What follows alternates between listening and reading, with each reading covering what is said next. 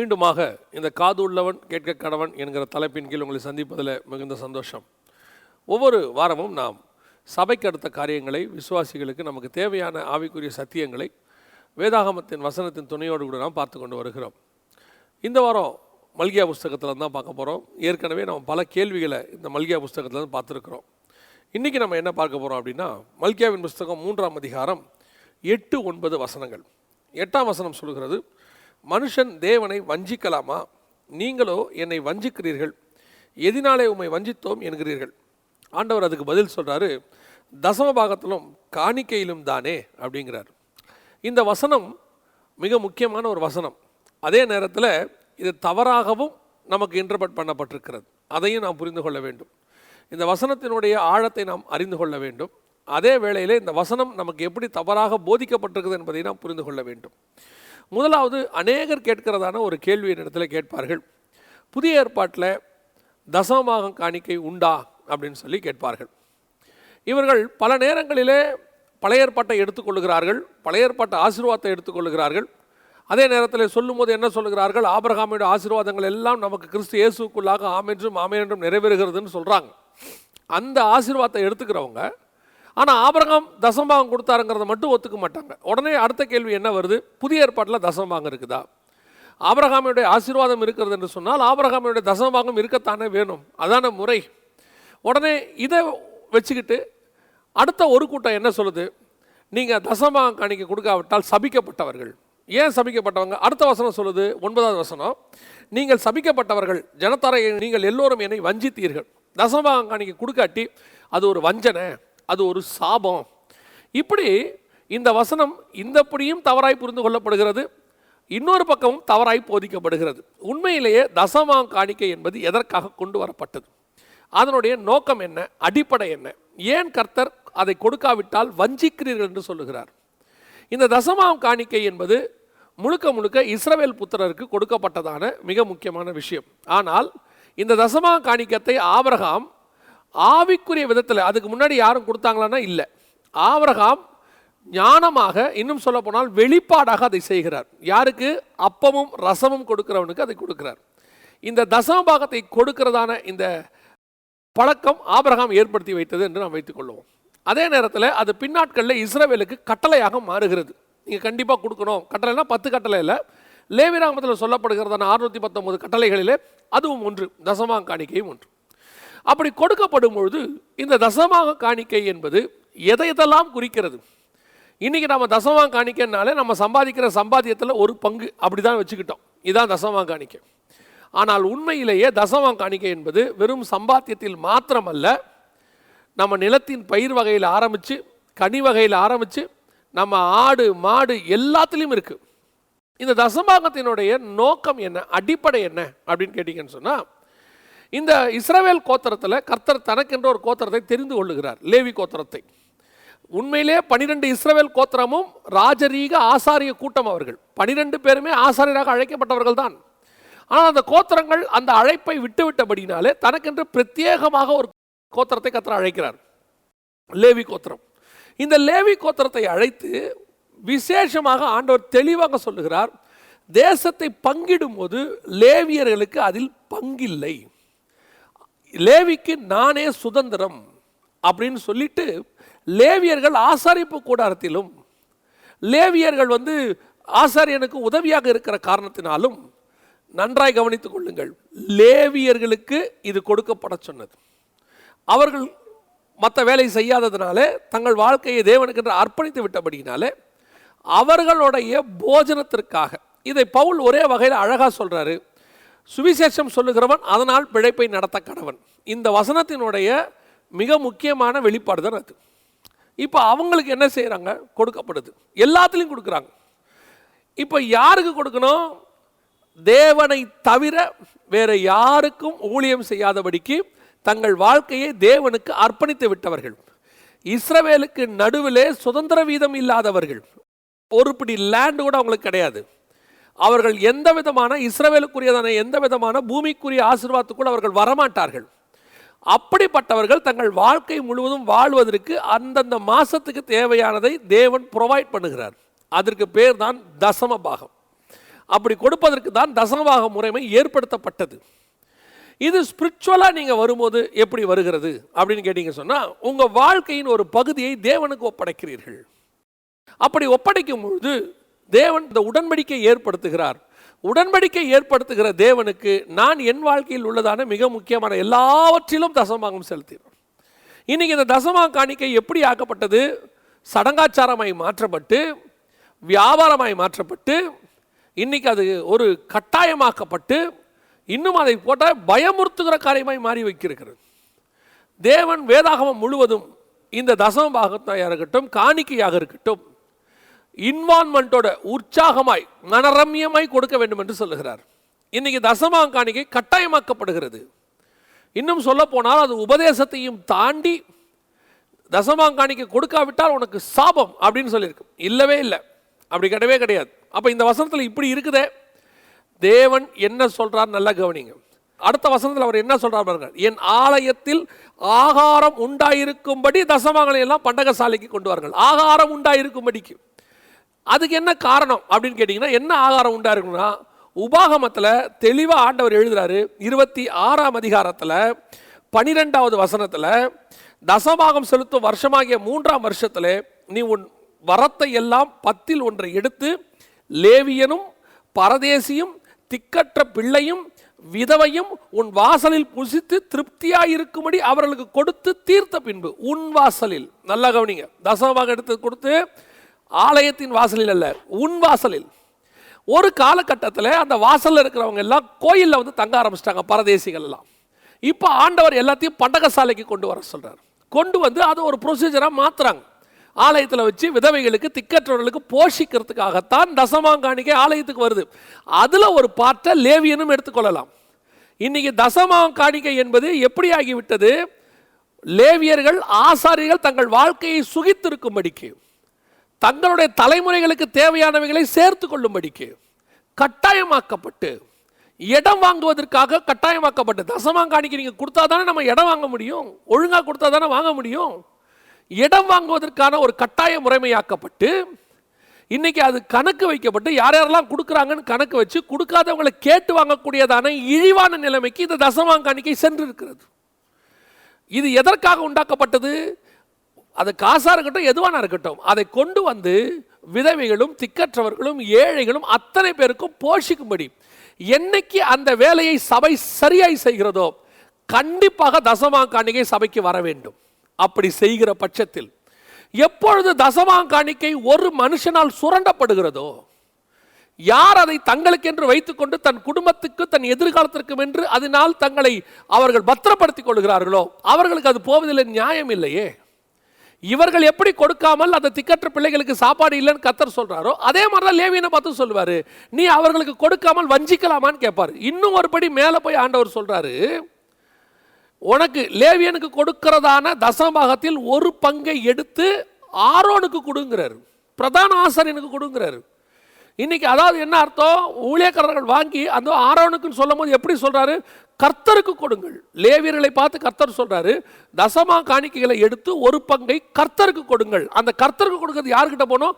ஆரோனுக்கிட்ட பிரதான ஆசாரியன்கிட்ட போகணும். இந்த முறைமை இன்னைக்கு இருக்கா தசமபாகத்தில் தசமாகம் எல்லாம் ஊழியக்காரனுக்குரியது. அப்படி ஒரு இடத்திலும் இல்லை. தசமபாகம் பிரித்து கொடுக்கப்படுகிறது. அத்தனை பேருக்கும் கொடுக்கப்படுகிறது. எல்லாருக்கும்.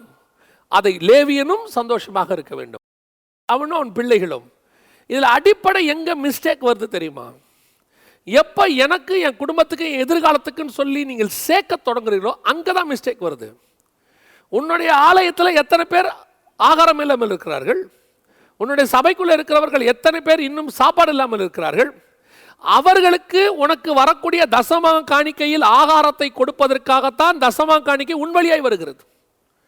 நான் அதை வாங்கி நானும் சாப்பிட்டு என் பிள்ளைகளுக்கும் கொடுப்பதற்கு.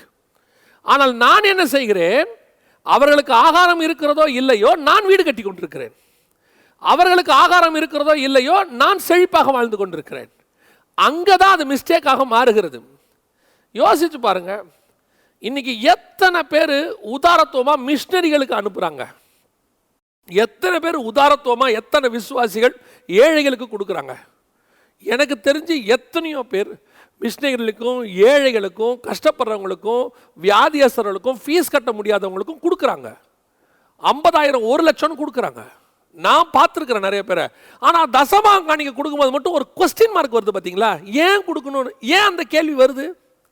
அப்போ அவங்களுக்கு கொடுக்குறவங்களுக்கு கொடுக்குற இருதயம் இல்லைன்னு நீங்கள் சொல்லாதீங்க. அவனுக்கு தோணுது ஏன் இவருக்கு கொடுக்கணும்னு? அவன் பார்க்குறான்ல. அந்த மிஸ்டரியை பார்க்கும்போது அவனுக்கு தெரிகிறது இந்த ஆள் ஒரு மூவாயிரம் ரூபாய் இல்லாமல் கஷ்டப்பட்டுக்கிட்டு இருக்கிறாரு இவருக்கு நான் கொடுக்கணும்னு அவனுக்கு தோணுது. ஒரு ஆள் அங்கே வந்துட்டு மருத்துவ செலவுக்கு தேவைப்படும் போது கொடுக்கணும்னு தோணுது. ஏன் இன்னும் சொன்னால் எத்தனை விசுவாசிகள் எத்தனை விசுவாசிகள் கஷ்டப்படுறவங்கள தேடி கொடுங்கன்னு நம்மக்கிட்ட கொண்டு வந்து கொடுக்குறாங்க. நீங்கள் கொடுங்க பாஸ்டர். யாராவது இந்த மாதிரி கோவிட்டில் பாதிக்கப்பட்டவங்க இருக்கிறாங்களா? ஃபீஸ் கட்ட முடியாதவங்க இருக்கிறாங்களா?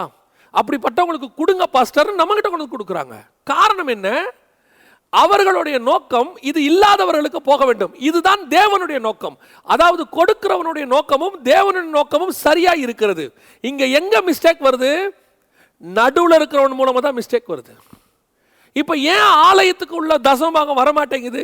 நீங்கள் என்ன சொல்கிறீங்க அந்தந்த ஸ்தாபனங்களுக்கு அனுப்புகிறாங்க அந்தந்த எவாஞ்சலிஸ்டுக்கு அனுப்புகிறாங்க அங்கே ஒரு மிஷினரிக்கு அனுப்புகிறாங்க காரணம் என்ன?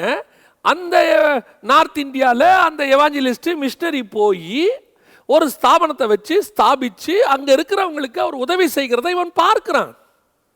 அப்போ இவனுக்கு தோணுது இவர் அங்கே செய்கிறாரு அநேகர் நாள் போஷிக்கப்படுகிறாள் என்பதை கண்கூடாக சாட்சியாகி பார்க்கும்போது ஆட்டோமேட்டிக்காக அவன் அங்கே அனுப்புகிறான் உடனே நாம் என்ன சொல்கிறோம் சர்ச்சில் தசமம் காணிக்க கொடுக்க மாட்டேங்கிறான்.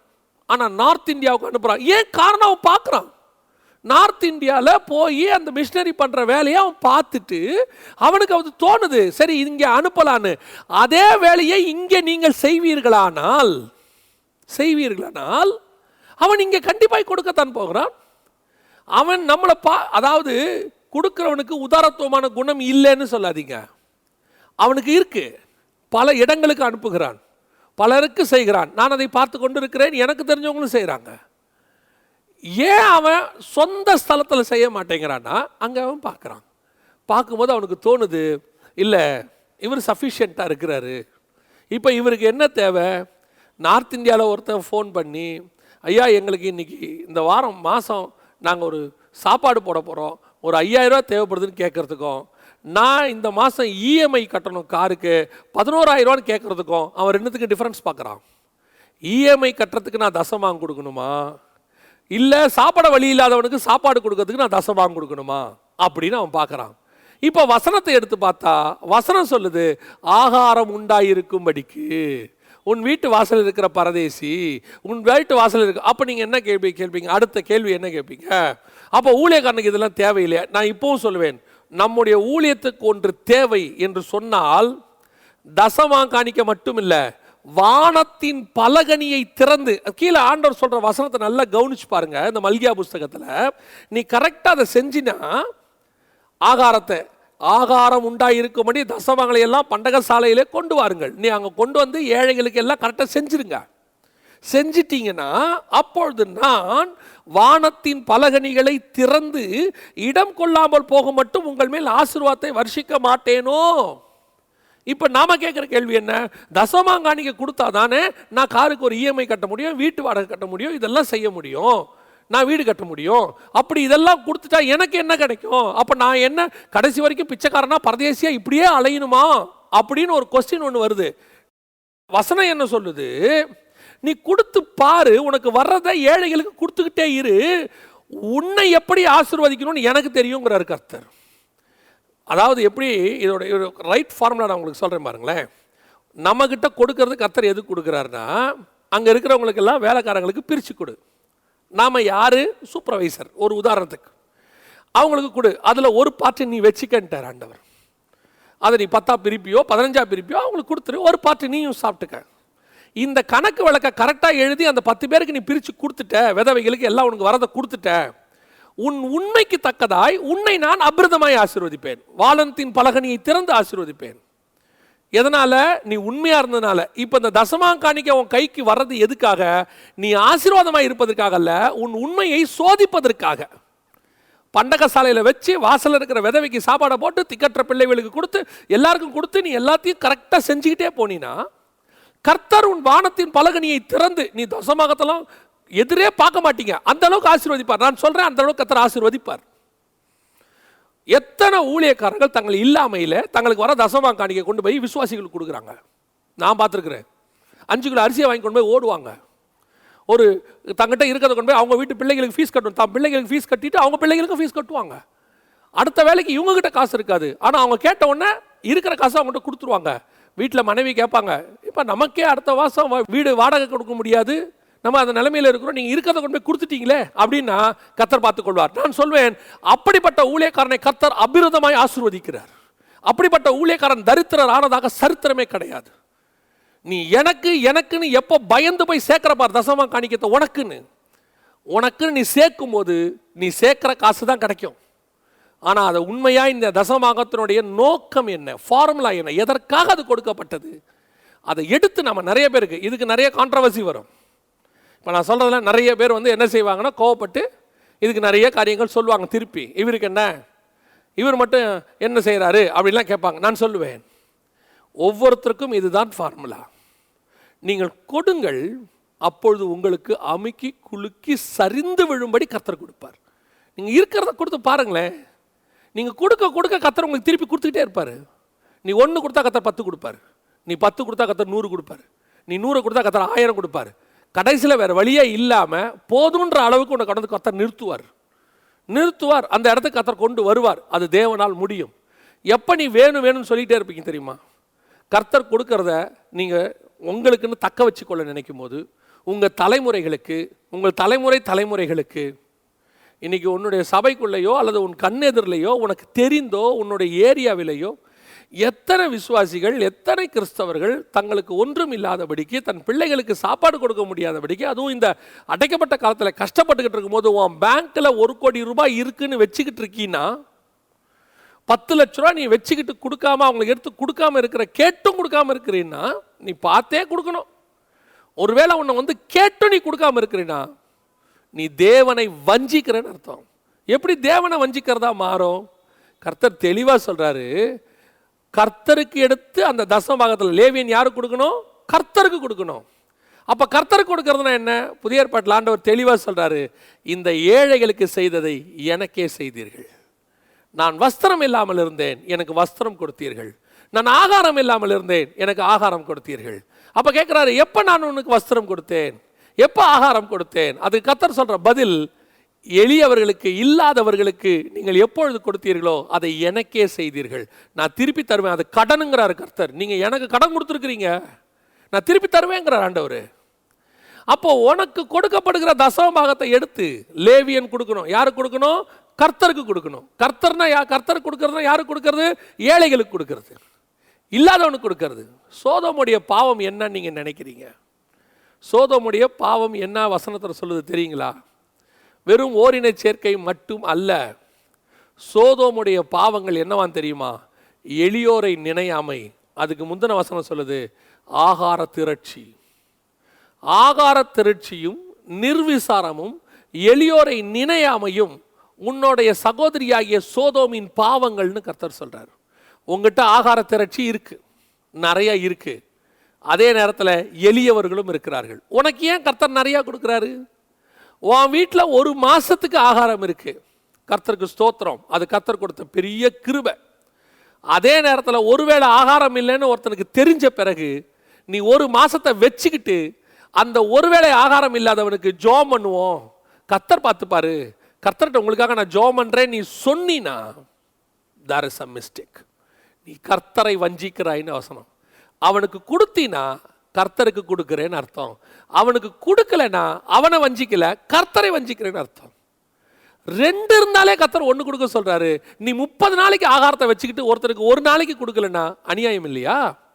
கணக்கு நம்ம யாருக்கு கொடுக்க போகிறோம் கர்த்தருக்கு தானே கணக்கு கொடுக்க போகிறோம் மனுஷனுக்காக கணக்கு கொடுக்க போகிறோம் அந்த மனுஷன் ஒருவேளை உன்னை நம்பிட்டு போவான்ல.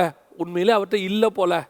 இருந்தால் எங்கள் பாஸ்டர் கொடுப்பாரு இருந்தால் அந்த பிரதர் கொடுப்பாரு இருந்தால் அந்த விஸ்வாசி கொடுப்பாருன்னு உன்னை நம்பிட்டு போகிறானே அந்த நம்பிக்கைக்கு நீ துரோகம் தானே பண்ணுற இப்போ? இது ஒரு வகையான நம்பிக்கை துரோகம் தானே அதாவது நீ இல்லைன்னு சொன்ன உடனே அந்த மனுஷன் என்ன நினச்சிட்டு போகிறான் சா இல்லைங்க அவர்கிட்ட. இருந்தால் அவர் கண்டிப்பாக கொடுத்துருப்பாரு. இல்லைன்னா அவர் இல்லைன்னா இல்லைன்னு தான் சொல்லியிருக்கிறாரு. அவர் நல்ல மனுஷங்கன்னு உன்னை நம்பிட்டான்னு வச்சுக்க. நீ வச்சுக்கிட்டு அவனுக்கு கொடுக்காம அவன் அந்த உன் மேலே ஒரு உண்மையான நம்பிக்கையோட போயிட்டானா அவன் உன் மேலே வச்ச நம்பிக்கைக்கு நீ பண்ணது துரோகம். துரோகம். இதுதான் இன்னைக்கு நடக்குது. கர்த்தர் சொல்றாரு தேவனை வஞ்சிக்கலாமா?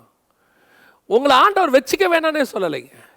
ஆண்டவர் தான் உங்களுக்கே கொடுக்குறாரு. நமக்கே எக்ஸஸாக யார் கொடுக்கறது? ஆகார திரட்சி. நிறைய யார் கொடுக்கறது? கர்த்தர் தான் கொடுக்குறாரு. அது வேற யாரும் கொடுக்கல. எதுக்கு கொடுக்குறாரு? இல்லைன்னு ஒருத்தன் வரும்போது. நான் எல்லாரையும் சொல்லலை. ஒரு சிலர் இப்படி இருக்கிறார்கள்.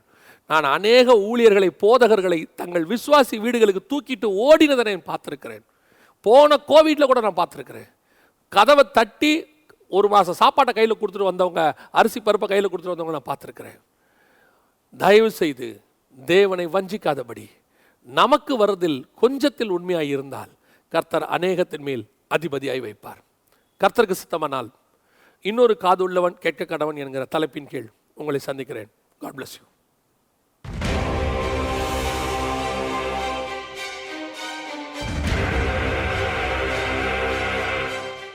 முடிவுக்கு முன். இந்த வாரம் ஒரு பரபரப்பான விஷயம் போயிட்டுருக்கு. என்ன அப்படின்னா இந்தியா முழுவதும் ஆக்சிஜன் தட்டுப்பாடு. இது ஒரு கேட்குறதுக்கே ஒரு கொடுமையான ஒரு விஷயமா இருக்கு பாருங்களேன். ஒரு சுவாசம் ஒரு மனுஷனுடைய அடிப்படை சுவாசத்துக்கு தேவையான செயற்கை சுவாசத்தை கொடுக்க முடியாத அளவிற்கு நாம் இன்றைக்கி ஒரு தடுமாற்றமான நிலைமையில் இருக்கிறோம். இந்த சுவாசத்தை குறித்து இப்படி ஒரு பிரச்சனை இந்தியா முழுக்க போயிட்டு இருக்கும்போது ஆண்டவர் எனக்கு ஒரு வசனத்தை ஞாபகப்படுத்தினார். ரொம்ப ஆச்சரியமாக இருந்துச்சு. ஆண்டவர் மனுஷனுக்குள்ளே ஜீவ சுவாசத்தை ஊதினார்னு இருக்குது அதான் ரொம்ப ஆச்சரியம். அதுக்கு முன்னாடி வரைக்கும் மனுஷன் இல்லை அப்படின்னு இருக்கு. அதாவது மனுஷன் ஆண்டவர் செஞ்சிட்டாரு. விதை இருக்குது முளைக்கல. எல்லாம் இருக்குது மழை பெய்யலை. மனுஷன் இருக்கா இன்னும் உயிர் வரல. அப்போ அந்த மனுஷனுடைய உயிர் வர்றதுக்காக கத்திர என்ன செய்யற ஆதியாகமத்தில் ஜீவ சுவாசத்தை ஊதினார். அப்போ ஒரு மனுஷனுக்கு தேவையான ஜீவ சுவாசம் என்பது தேவனிடத்திலிருந்து வந்தது. ஒரு மனுஷனுக்கு ஜீவ சுவாசம் இல்லை என்றால் தேவன் இல்லைன்னு அர்த்தம். தேவனுக்கும் அவனுக்கும் இருக்கிறதான உறவில் இருக்கிறதான டிஸ்டர்பன்ஸ் ரெண்டு பேருக்கு நடுவில் ஏதோ ஒரு சின்ன பிரச்சனைன்னு வச்சுக்கோங்களேன். அது அந்த அந்த சுவாசமானது அவனுக்கு தடைப்படுது சரி அவனுக்கு கொடுக்க வேண்டிய செயற்கை சுவாசத்தை கர்த்தர் ரெடி பண்ணார். எப்படி ரெடி பண்ணார்? மனுஷனை உண்டாக்குறதுக்கு முன்னாடி கர்த்தர் அவனை உண்டாக்குறதுக்கு முன்னாடி செஞ்ச ப்ரொசீஜரை கொஞ்சம் கவனிங்களேன். முதல் நாள் வெளிச்சம்.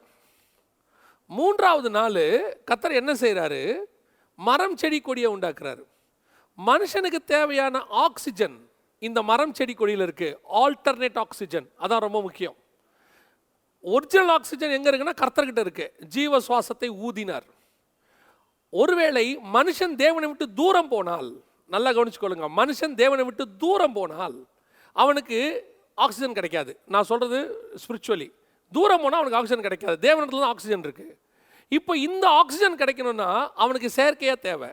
அந்த செயற்கை ஆக்சிஜன் தூரம் போனாலும் அவன் நல்லபடியாக வாழணும் உயிர் வாழணும். அதுக்கு தான் ஆண்டவர் மரத்தை உண்டாக்கி வச்சார். இப்போ நீங்கள் இதை கொஞ்சம் விஷயத்தை கவனிச்சு பாருங்கள் தேவன் மனுஷனோட கூட உலாவும்படி வந்தார். உலாவும்படி வந்த மனுஷன் தேவனை விட்டு தூரம் ஓடினான். எந்த பக்கத்தில் போய் ஒளிஞ்சுக்கிட்டான்? மரத்துக்கு பின்னாடி ஒழிச்சிட்டான் இப்போ மனுஷனுடைய ஜீவன் கர்த்தரிடத்துல இருக்கு நித்திய ஜீவன். இந்த நித்திய ஜீவன் போனாலும் அவன் உயிரோடு இருக்கிறதுக்கு மாம்சப்படி உயிரோடு இருக்கிறதுக்கு தேவையான ஆக்சிஜன் மரத்துக்கிட்ட இருக்கு. இவர் தான் ஜீவ சுவாசத்தை ஊதினவர். அவர் அந்த மரத்துக்குள்ளேயும் ஒரு ஆக்சிஜன் இருக்கு. இது ஒரிஜினல் ஆக்சிஜன் அது ஆல்டர்னேட் ஆக்சிஜன். ஆனால் இன்னைக்கு நிலைமை என்ன தெரியுமா? ஒரிஜினல் ஆக்சிஜனும் போச்சு. ஆல்டர்னேட் ஆக்சிஜனையும் மனுஷன் தன்னுடைய வசதிக்காக வெட்டிட்டா மரத்தெல்லாம். ஒவ்வொரு மரமும் ஒரு ஒரு ஆக்சிஜன் சிலிண்டருங்க ரெண்டு பக்கமும் ஆக்சிஜன் சிலிண்டரை வச்சுட்டு மனுஷனை நடுவில் போவிட்டார் ஆண்டவர். மரத்துக்கு நடுவில் விருட்சங்களுக்கு நடுவே ஒளிந்து கொண்டான். ஆக்சிஜன் சிலிண்டர்ஸுக்கு நடுவில் தான் மனுஷன் இருந்தான். இதே மனுஷனை பிசாசு வஞ்சிச்சு உன்னை சிட்டியாக மாற்றுறேன் நீ பயங்கர அட்வான்ஸாக மாறுற. உன்னை ஹைவேஸ் போட வைக்கிறேன். நீ வந்து பயங்கர டெக்னாலஜியாக மாறுற. உலகத்தில் நீ வந்து மிகப்பெரிய பட்டணம்னா என்ன? சிட்டியாக மாறணும். அப்படின்னா முதல்ல அவன் செஞ்சது என்ன தெரியுமா? இந்த மரத்தை வெட்டினது. ரோடை அகலமாக்குறேன்னு. ஒரு ஒரு ஆக்சிஜன் சிலிண்டரையாக வெட்டி வெட்டி வெட்டி வெட்டி மனுஷன் போட்டு இன்னைக்கு மனுஷனுடைய நிலைமை என்ன தெரியுமா? ஆக்சிஜன் இல்லாமல் அவனுக்கு அவனே சுயமாக ஆக்சிஜன் சிலிண்டர் தயாரிக்கிறது. இன்றைக்கி எல்லாரும் என்ன பேசிகிட்டு இருக்கிறாங்கன்னா ஆக்சிஜன் சிலிண்டர் கொடுக்க நிலைமை கூட இந்தியாவுக்கு இல்லை. ஆக்சிஜன் சிலிண்டர் கொடுக்குற அளவுக்கு கூட நிலைமை இல்லைன்னு சொல்கிறாங்க இருந்த சிலிண்டர் எல்லாத்தையும் வெட்டினதே மனுஷன்தான் உலகம் முழுக்க. இன்னைக்கு அதான் நிலைமை. ஆவிக்குரிய விதத்துலையும் அப்படிதாங்க. நம்முடைய ஆவிக்குரிய வாழ்க்கைக்கு தேவையான ஆக்சிஜன் கர்த்தரிடத்தில் இருக்கிறது. அவர்தான் ஜீவ சுவாசத்தை நமக்குள்ளே ஊதினவர். அந்த சுவாசம் தான் கர்த்தருடைய வசனம். இந்த சிலிண்டரை விட்டு கொஞ்சம் தூரம் போய்க்கினாலும் அவனை பிடிக்கிறது தான் கர்த்தர் கர்த்தருடைய வசனத்தை வச்சுருக்கிறார். இன்றைக்கி அந்த சிலிண்டரும் அவனை விட்டு போச்சு. அந்த ஆக்சிஜனும் போச்சு. இன்றைக்கி மூச்சு திணறுது. இன்றைக்கி உலக பிரகாரமாக மூச்சு திணறது ஒரு பக்கம் ஆவிக்குரிய பிரகாரமாக மூச்சு திணறுதல் ஒரு பக்கம் ஏற்பட்டிருக்கு. ஏன் தெரியுமா? வசனம் சொல்லுது நீ என் வேதத்தை மறந்தாய். மரத்தை வெட்டின மாதிரி கர்த்தருடைய வசனத்தை விட்டு தூரம் போயிட்டான் மனுஷன். இன்னைக்கு மூச்சு திணறது சபை. மூச்சு திணறது நாடு. திருப்பியும் சொல்கிறேன் ஆக்சிஜன் சிலிண்டர் எவ்வளோ உற்பத்தி பண்ண முடியும்? எவ்வளோ உற்பத்தி பண்ணாலும் பத்தலைங்கிற அளவுக்கு நம்ம வந்துட்டோம். இனிமேட்டு மரத்தை நட்டு வளர்ந்து அது வந்து உயிர் கொடுக்கறதுக்கு ரொம்ப காலமாகும். ஆனால் நமக்கு ஜீவனை கொடுப்பதற்கு ஜீவ சுவாசத்தை ஊதுவதற்கு தேவன் இன்னைக்கும் தயாராக இருக்கிறார். இன்றைக்கும் தயாராக இருக்கிறார். இந்த ஜீவ சுவாசம் ரெடியாக இருக்கிறது. இந்தியாவுக்காக ஜோ பண்ணுங்க. இந்தியாவில் இந்த பிரச்சனை சீக்கிரம் சால்வ் ஆகணும். இந்தியா மூச்சு விடணும். இந்தியர்கள் மூச்சு விடணும். அந்த மூச்சு தேவனுடைய மூச்சாக இருக்கணும். கத்தருக்கு சித்தமானால் இன்னொரு முடிவுக்கு முன் நிகழ்ச்சி உங்களை சந்திக்கிறேன். God bless you